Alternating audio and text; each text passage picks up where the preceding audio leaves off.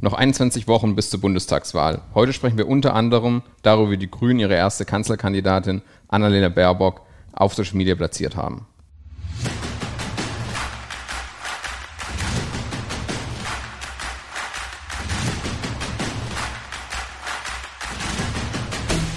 Herzlich willkommen zu unserem Podcast Wahl 2021. Wir sprechen in unserem Podcast über die Bundestagswahl, vor allem wie die Parteien auf Social Media agieren wie die Kandidaten ihre Social Media Profile pflegen und ähm, ja, analysieren, wie die verschiedenen Parteien vorgehen.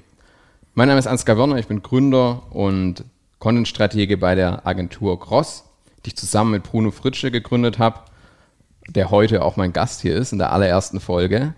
Hallo Bruno. Hallo Ansgar. Meine Anreise war sehr weit. Wir sitzen ja im gleichen äh, Bürokomplex quasi. Und ähm, ich freue mich, dass du mich eingeladen hast. Bin ich gespannt, über was wir sprechen. Ja, wir wollen heute über die vergangene Woche sprechen. Da ist ja relativ viel passiert. Und zwar sind, haben wir jetzt die Situation, dass alle Parteien, die einen Kanzlerkandidaten, eine Kanzler Kanzlerkandidatin stellen wollen, auch die jeweilige Person definiert haben. Also das ist einmal Armin Laschet für die CDU und einmal Annalena Baerbock für die Grünen. Und wir wollen uns jetzt heute in der Folge am Anfang mal darüber unterhalten äh, und darüber sprechen, wie die beiden Kandidatinnen auf Instagram agiert haben. Kann man sagen, dass Instagram für die Parteien aktuell das Wichtigste ist oder, oder was ist noch? Ist Facebook noch angesagt? Was machen so Parteien? Also die Parteien sind natürlich auch auf Facebook aktiv und ich würde sagen, dass eine relativ große Wählergruppe ähm, vor allem für die CDU, aber auch für die Grünen auch auf Facebook schon aktiv sind mhm. äh, oder noch aktiv sind. Ähm, das sieht man auch bei Interaktionsraten, die die jeweilig haben. Ähm, das sind immer noch viele Kommentare, immer noch viele ähm, Gefällt mir Angaben und auch Shares. Somit würde ich Facebook auf jeden Fall nicht abschreiben, was ja oft so im Volksmund, sage ich mal, wird Facebook schon so ein bisschen tot geschrieben, aber das ist bei der jüngeren der Generation so ein bisschen auf jeden Fall. Ne? Ähm, ja, aber cool. Also das heißt, wir konzentrieren uns jetzt mal so ein bisschen auf Insta. Wir würden uns jetzt ein bisschen auf Instagram ja. äh, konzentrieren, weil da auch am meisten passiert ist. Ja. Ähm, die, was gucken wir uns an? Wir gucken uns an direkt nachdem die ähm, Verkündung der Kandidaten veröffentlicht wurde, was dann da so abging. Genau, die sind okay. ja beide am Anfang der Woche ähm, veröffentlicht worden. Ähm, vor allem bei äh, der CDU-CSU ist ja nochmal ein spezieller Fall, weil Armin, Lesch, Armin Laschet und äh, Markus Söder schon in den Wochen davor ein relativ hartes und öffentliches mhm. Duell geführt haben, wer Kanzlerkandidat der Partei oder der Union, das sind ja zwei Parteien, ähm, die quasi gemeinsam ähm, zum Bundestag kandidieren, die CSU nur in Bayern und die CDU im Rest von Deutschland. Und ähm, das hat dazu geführt, dass natürlich das schon mehr in der Debatte war und er auch schon mehr als Kanzlerkandidat in den Köpfen der Menschen war. Mhm. Gleichzeitig hatten wir die Grünen, die das viel ruhiger vonstatten gebracht haben. Da gab es einmal Habeck und einmal Baerbock, die beide in einer Doppelspitze die Partei führen und die quasi unter sich ausgemacht haben, wer die Kanzlerkandidatur übernehmen darf oder soll, wer die besten Chancen hat. Da gab es auch öffentlich in den Medien so ein bisschen die Debatte und hat man schon diskutiert, aber deutlich ruhiger und die haben sicherlich auch davon profitiert, dass mhm. ähm, die dass die CDU, CSU da so einen sehr öffentlichkeitswirksamen Kampf gestaltet haben. Hm. Ja, dann ging es äh, ähm, mit der äh, Annalena Baerbock los, ne? Was ist passiert auf Instagram?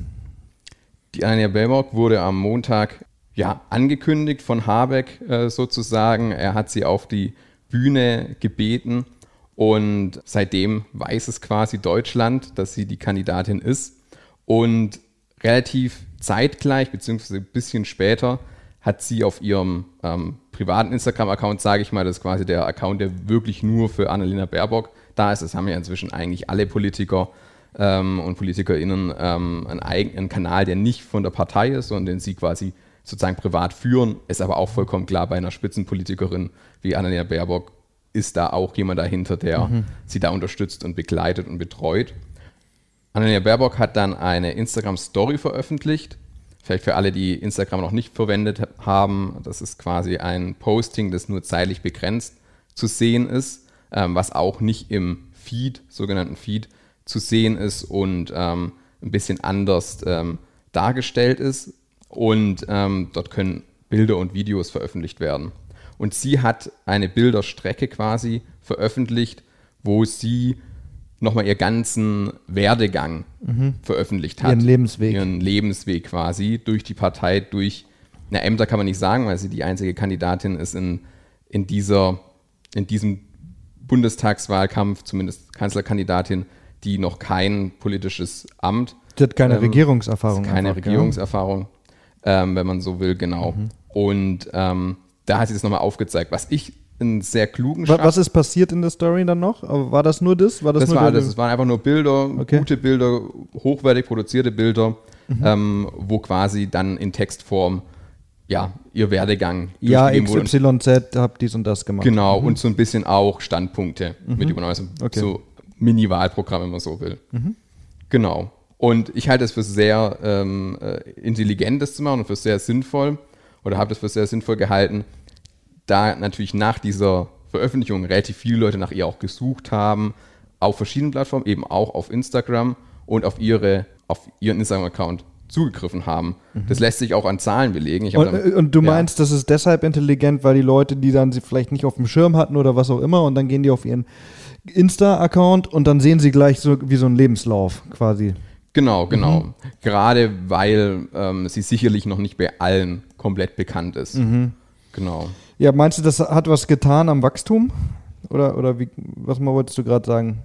Genau, das, das wollte ich gerade ansprechen. Also es lässt sich ein bisschen belegen, ähm, dass relativ viele Leute auf ihr Instagram-Account auch zum ersten Mal gekommen sind. Mhm. Und zwar in der Woche der Veröffentlichung hat sie ein Wachstum auf Instagram von 80.000 Followern bekommen.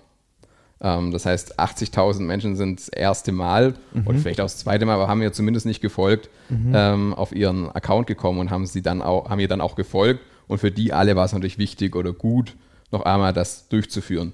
Diese äh, Story hat sie jetzt auch in den Highlights äh, festgemacht. Das heißt, auch jeder, der jetzt noch draufkommt, also Stories werden ja normalerweise nur für eine bestimmte Zeit, für 24 Stunden äh, öffentlich gehalten. Wenn man sie in die Highlights packt, dann ähm, kann man sie auch für längere Zeit noch zeigen und, oder ansehen. Und das hat sie getan. Mhm. Die gleiche Story hat auch, äh, wurde auch bei der grünen Haupt-Instagram-Account veröffentlicht mhm. und ist auch dort jetzt nach wie vor zu sehen. Also sie wird schon sehr gut platziert auf Social Media und es wird schon auch darauf Rücksicht genommen, dass eben noch nicht alle sie kennen. Mhm. Ähm, ich habe es vorhin ja schon mal ganz kurz angesprochen. Was ist denn mit dieser Fake News-Geschichte? Da sind so Sachen kursiert. Annalena Baerbock sagt, ähm, ganz viel CO2-Ausstoß kommt durch Haustiere und Haustiere müssen verboten werden und sowas. Und das war dann ja relativ schnell als äh, Fake News äh, klar. Von wem kommt das? Wer hat das gemacht? das ist natürlich schwierig zu sagen. Also was vollkommen klar ist, dass ähm, wenn so eine Kandidatur veröffentlicht wird und dann gibt es relativ schnell auch Gegner dieser Kandidatur und dann werden natürlich entsprechende mhm. News auch gestreut.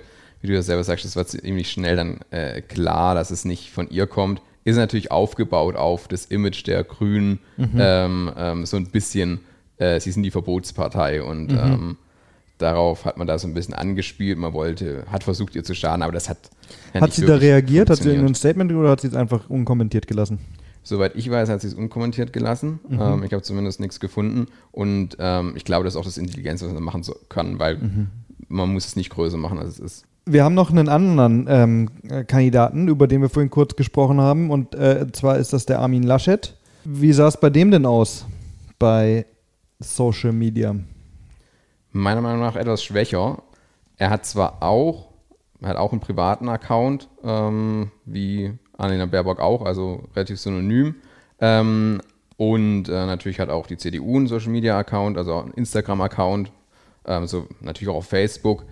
Und überall wurde quasi in einem normalen Beitrag einfach nur bekannt gegeben, ähm, er ist es jetzt, er macht's und damit war das irgendwo auch abgehakt. Also diese persönliche Ebene, diese Lifestyle, äh, äh, Life Story da, die fehlt. Hat er gar nicht gemacht. Mhm. Ähm, hätte man natürlich auch schön bauen können, ähm, weil ähm, er ja mit seinem Vater, der äh, aus, dem, aus dem Bergbau kommt, und mhm. das, diese Geschichte hat er auch bei der Wahl zum ähm, Parteivorsitzenden genutzt, ähm, schon auch was erzählen kann von sich und seiner Familie und seiner Vergangenheit. Ähm, das haben sie nicht gemacht. Ich glaube, das liegt auch damit oder hängt auch damit zusammen, dass die CDU relativ schnell reagieren musste. Das heißt, mhm. dieser Kampf zwischen Söder und Laschet war zu Ende und dann musste sofort irgendwas raus und darauf konnte sich niemand vorbereiten. Bei den Grünen bin ich mir ziemlich sicher, dass die, ähm, auch wenn es für uns, für die Öffentlichkeit als, die haben sich am Wochenende zusammengesetzt und am Montag war es klar, bin ich mir ziemlich sicher, dass sie davor schon ähm, die Dinge geplant hatten oder zumindest mehr Zeit hatten. Dass die zwei äh, äh, Posts oder zwei Stories quasi geplant, einmal falls es Habeck wird, einmal falls es Baerbock wird. Kann ich mir vorstellen, wäre dass das anzunehmen, eine Option tatsächlich. gewesen ist. Auch die, die, die Bergmann-Geschichte vom Laschet, ich meine, er hat ja noch ein bisschen Zeit, vielleicht packt er die ja noch aus. Der Wahlkampf beginnt ja erst. Der Wahlkampf vollkommen. beginnt, genau.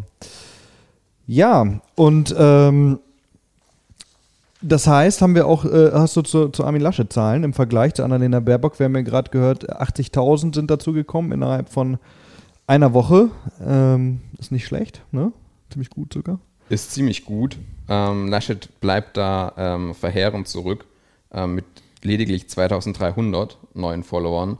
Ähm, war das einfach für, für die Instagram-Community relativ irrelevant. Ähm, er hat auch nur mit 1,60.000 Followern liegt er sowieso deutlich hinter ähm, Baerbock mit 142.000 mhm. Followern. Das heißt, gut, ich meine, die Wähler, das Wählerpotenzial der CDU liegt auch nicht unbedingt auf Instagram. Mhm. Das stimmt und hinzu kommt auch, also das ist jetzt ähm, was, was ich schon oft aus dem Bekanntenkreis gehört habe, dass das Interessante an Annalena Baerbock ist, die ist jetzt, äh, so wie ich bin jetzt irgendwie Mitte 30, ich glaube, sie ist Ende 30, 40. Sie ist halt quasi aus unserer Generation. Sie ist äh, quasi nah an, an, an unserer äh, Generation jetzt und ähm, guckt nicht ähm, auf die, in Anführungszeichen, ähm, jungen Erwachsenen zurück irgendwie und ist mit Internet aufgewachsen, genauso wie wir und so weiter. Und ähm, dass das für sehr, sehr viele Leute ähm, interessant ist. Ich könnte mir auch vorstellen, dass sie privat auch Instagram nutzt, vielleicht unter einem noch anderen Account. Ähm, ob Armin Laschet das macht, wir werden es nie erfahren. Ähm, aber das, äh, ich, ich glaube, sie ist so ein bisschen näher da einfach an diesem Medium dran. Definitiv, schon von, von sich aus würde ich schon auch ja, sagen. Absolut. Ja. Ähm, was macht die SPD eigentlich? Gibt es sie noch? die gibt es auch noch. Die hat ja auch einen Kanzlerkandidaten schon relativ früh definiert mhm. mit Olaf Scholz ähm, und hat damit, sagen zumindest viele Medien, den Wahlkampf auch so ein bisschen eingeläutet, wirklich losgehen. Tut natürlich erst jetzt, wo die anderen Kandidatinnen auch mhm. klar sind. Aber ähm, Olaf Scholz ist jetzt seit ein paar Wochen auch schon mit seiner digitalen Wahlkampftour mhm. quasi durch die Republik unterwegs. Was macht er da? Ähm, das ist quasi ist es ein Livestream, wo er ganz konkret ähm, zu bestimmten, also in bestimmte Städte geht. Also im Prinzip ist es zusammen mit den jeweiligen Ortsverbänden der SPD, mhm. wo ähm, ja, er quasi eben da ist, beziehungsweise aus dem Willy Brandt-Haus hinaus gestreamt wird. Zumindest ist es in den meisten Fällen der Fall und ähm, immer mit bestimmten Gästen ähm, spricht. Ähm, genau. Und ja. Aber das heißt, er hatte dann ja so ein bisschen zeitlichen Vorteil eigentlich. Oder wann hat er das, wann ging das bei ihm los? Da war ja schon ein bisschen länger klar, oder? Dass Scholz es wird. Das ist schon äh, im Frühjahr eigentlich klar, mhm. klar gewesen. Und ähm, beziehungsweise im Sommer 2020. Und ähm, es ist eigentlich zu erwarten, dass die SPD mit einer deutlich besser auf einen Kandidaten zugeschnittenen Kampagne äh, durchstarten wird. Mhm. Zumindest lässt sich das äh, hoffen oder denken, ähm, wenn man äh, so viel Zeit hat. Ja, man hat viel Zeit, aber man hat leider auch Corona, ja, ne? Das, und das ist, glaube ich, äh, äh sehr schwierig. Könnte ich mir vorstellen, wenn ich mich jetzt in die Lage äh, versuche zu versetzen, du hast gar keinen persönlichen Kontakt oder kaum, du musst immer Livestreams machen, die Leute sind vielleicht auch ein bisschen müde von Livestreams und Skype-Calls, weil du das schon bei der Arbeit die ganze Zeit machst und so. Was glaubst du, wie funktioniert das? Das ist auf jeden Fall eine sehr schwierige Frage. Ich meine, das gleiche Thema hatten wir schon bei den Landtagswahlen in Baden-Württemberg, wo genau die gleiche Herausforderung war. Wir haben jetzt vielleicht beim Bundestagswahlkampf ähm, die Erleichterung, dass wir hoffentlich im Sommer äh, schon wieder mehr Möglichkeiten haben. Also, mhm. dass Corona äh, ein kleineres Thema ist, äh, was das angeht. Was ich so ein bisschen befürchte, was die äh, Parteien machen könnten, ist quasi Offline-Veranstaltungen, analoge Veranstaltungen eins zu eins ins Digitale zu übertragen. Das ist ja mit der, mit dieser digitalen Wahlkampftour ist ja schon so ähnlich. Man versucht quasi, wenn man normalerweise den Ortsverein, den Ortsverband, mhm. ja, dort persönlich hingegangen wäre, dann macht man das halt jetzt äh, über einen Livestream. Das ist natürlich nicht dasselbe und das funktioniert auch ja, nicht gleich. Das, kann, das, das ist tatsächlich, auch wenn Livestream muss man ja da vielleicht noch in den Kontext holen für Leute, die jetzt zuhören, die jetzt nicht aus diesem Medienbereich kommen. Ne? Also natürlich gab es auch vor Corona Livestreams bei irgendwelchen Events, wo was ins Internet übertragen wurde oder mal, keine Ahnung, eine, eine politische Ansprache oder sowas. Aber seit Corona, seit es keine Veranstaltungen mehr gibt, wo Leute vor Ort sind, ist ja die in, Livestream, äh, in Deutschland die, die, die Nachfrage an Livestreams und das, was alles im, ins Internet live übertragen würde, geradezu explodiert.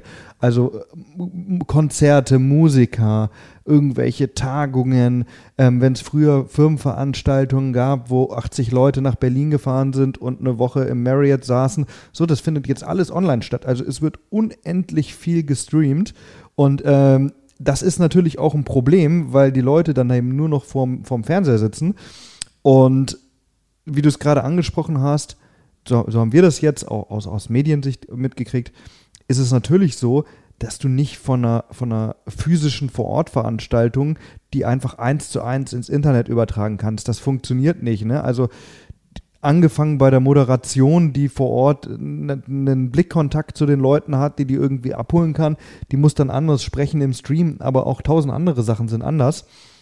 Und ich, das haben viele noch nicht verstanden, aber das macht auch nichts. Man, man, man muss es ja lernen. Ähm, du hast allerdings im Wahlkampf nicht so viel Zeit, das zu lernen. Dann muss es eigentlich schon bald sitzen, ne? Das ist richtig. Also wir sagen zwar, es ist der Anfang vom Wahlkampf, aber das geht jetzt relativ schnell ähm, und dann ist auch schon der Wahltag. Und wie du richtig sagst, es wird, äh, ein Livestream funktioniert einfach ganz anders. Und wenn der Kandidat äh, vor Ort äh, in die Stadt kommt, dann überlegt es mich vielleicht eher mal, ähm, da gehe ich mal hin, da gehe ich mal gucken ähm, reinschalten, dann gucke ich mir lieber was anderes auf YouTube an mhm. oder so. Das heißt, es ist auch immer die Frage, wen will ich damit erreichen? Und die Hardcore, sage ich mal, Parteimitglieder, die wird man auf jeden Fall vielleicht erreichen. Die sagen, da gucke ich rein, da schalte ich rein. Aber darüber hinaus wird es wahrscheinlich schwierig. Und da müssen, muss man mit anderen ähm, Content-Formaten ähm, ja, versuchen, über diese Bubble, sage ich mal, über diesen Kreis mhm. hinaus zu kommen.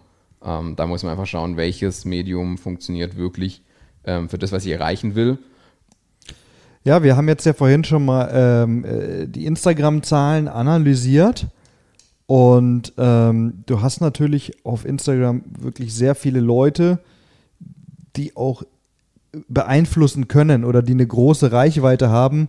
Ähm, Influencer, ja. Also auch wieder kurz erklärt für die Leute, die jetzt zuhören und ähm, ja, nicht auf Instagram unterwegs sind oder auf Facebook oder so, ne? Du hast natürlich Leute, die eine gewisse Fangemeinde haben, 500.000, 100.000, 50.000, eine Million, wie viel auch immer, zum Beispiel irgendwelche Prominenten, so, und wenn die jetzt zum Beispiel ähm, posten, hey, ich will Armin Laschet, macht ihr das bitte auch, dann hat das natürlich einen Einfluss zu Englisch Influence und darum sind es die Influencer.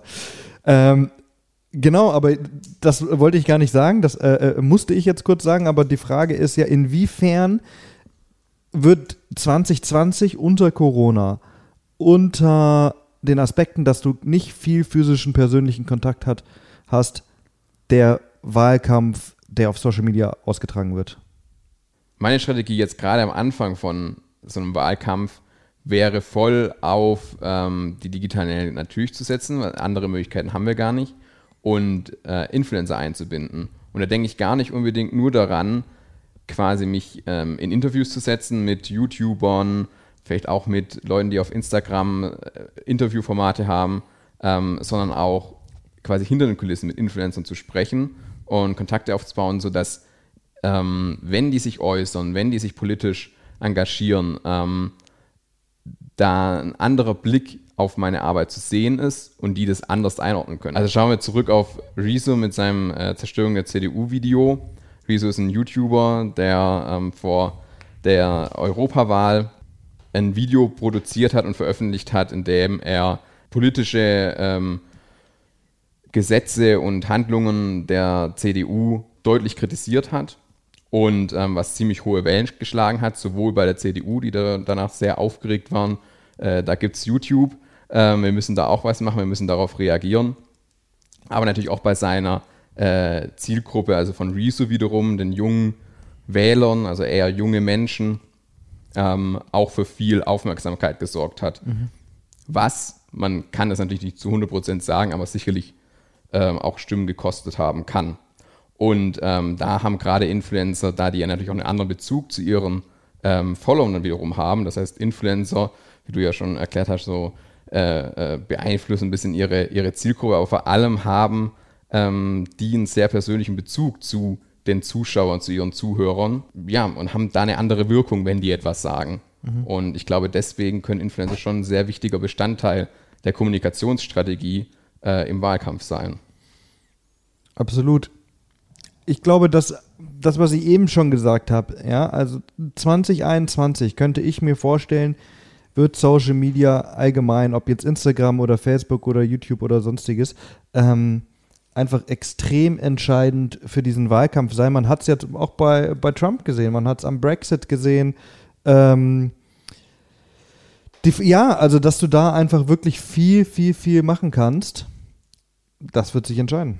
Das wird sich sehr groß entscheiden über Social Media. Ich glaube auch, dass gerade die junge Zielgruppe, also sowohl Erstwähler, die ja gerade, weil sie das erste Mal eine Wahlentscheidung treffen, relativ wichtig sind, aber natürlich auch viele Jungwähler, ich sage mal vielleicht bis 30, 40 Jahre, die werden einen Großteil ihrer Wahlentscheidung auf Social Media bilden.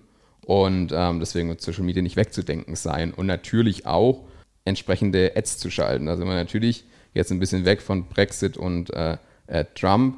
Ähm, ähm, haben wir da andere Möglichkeiten in Deutschland. Ähm, aber ähm, grundsätzlich ähm, ist es ein, ein, ein, denkbarer und wichtiger Weg, Social Media da einzubeziehen. Und deswegen glaube ich, ist es auch sehr spannend, dass wir in den nächsten Wochen bis zur Wahl hier über ähm, genau dieses Thema sprechen. Was machen die Parteien da? Ähm, welche Möglichkeiten bieten sich da? Wie wird es genutzt und welche Auswirkungen hat es? Vielleicht auch auf die äh, Presse insgesamt. Das lässt ja, da kann man immer sehr schön äh, sehen, wie das insgesamt Maßnahmen auf Social Media auf die Bevölkerung übergreifen. Absolut. Ähm, vielleicht habe ich ja die Ehre, nochmal Gast zu sein. Sehr gerne. Ja, damit sind wir zum Ende gekommen von dieser Podcast-Folge. Vielen Dank dir, Bruno, für deine Zeit. Sehr gerne. Und wir verlinken unter jeder Folge immer in den Show Notes die wichtigen Informationen. Wenn wir über beispielsweise Zahlen gesprochen haben wie heute, werden wir da Quellen hinterlegen, sodass ihr das nachvollziehen könnt. Wenn wir über Personen oder Situationen, Ereignisse sprechen, werden wir entsprechende Quellen hinterlegen, sodass es für euch ähm, auch klar nachzuvollziehen ist, über was sprechen wir hier, ihr das auch einordnen könnt für euch und wir werden aber jetzt jede Woche hier äh, Podcast-Folge veröffentlichen. Und ähm, ich würde mich freuen, wenn ihr den Podcast abonniert und wir uns nächste Woche wieder hören. Bis dahin.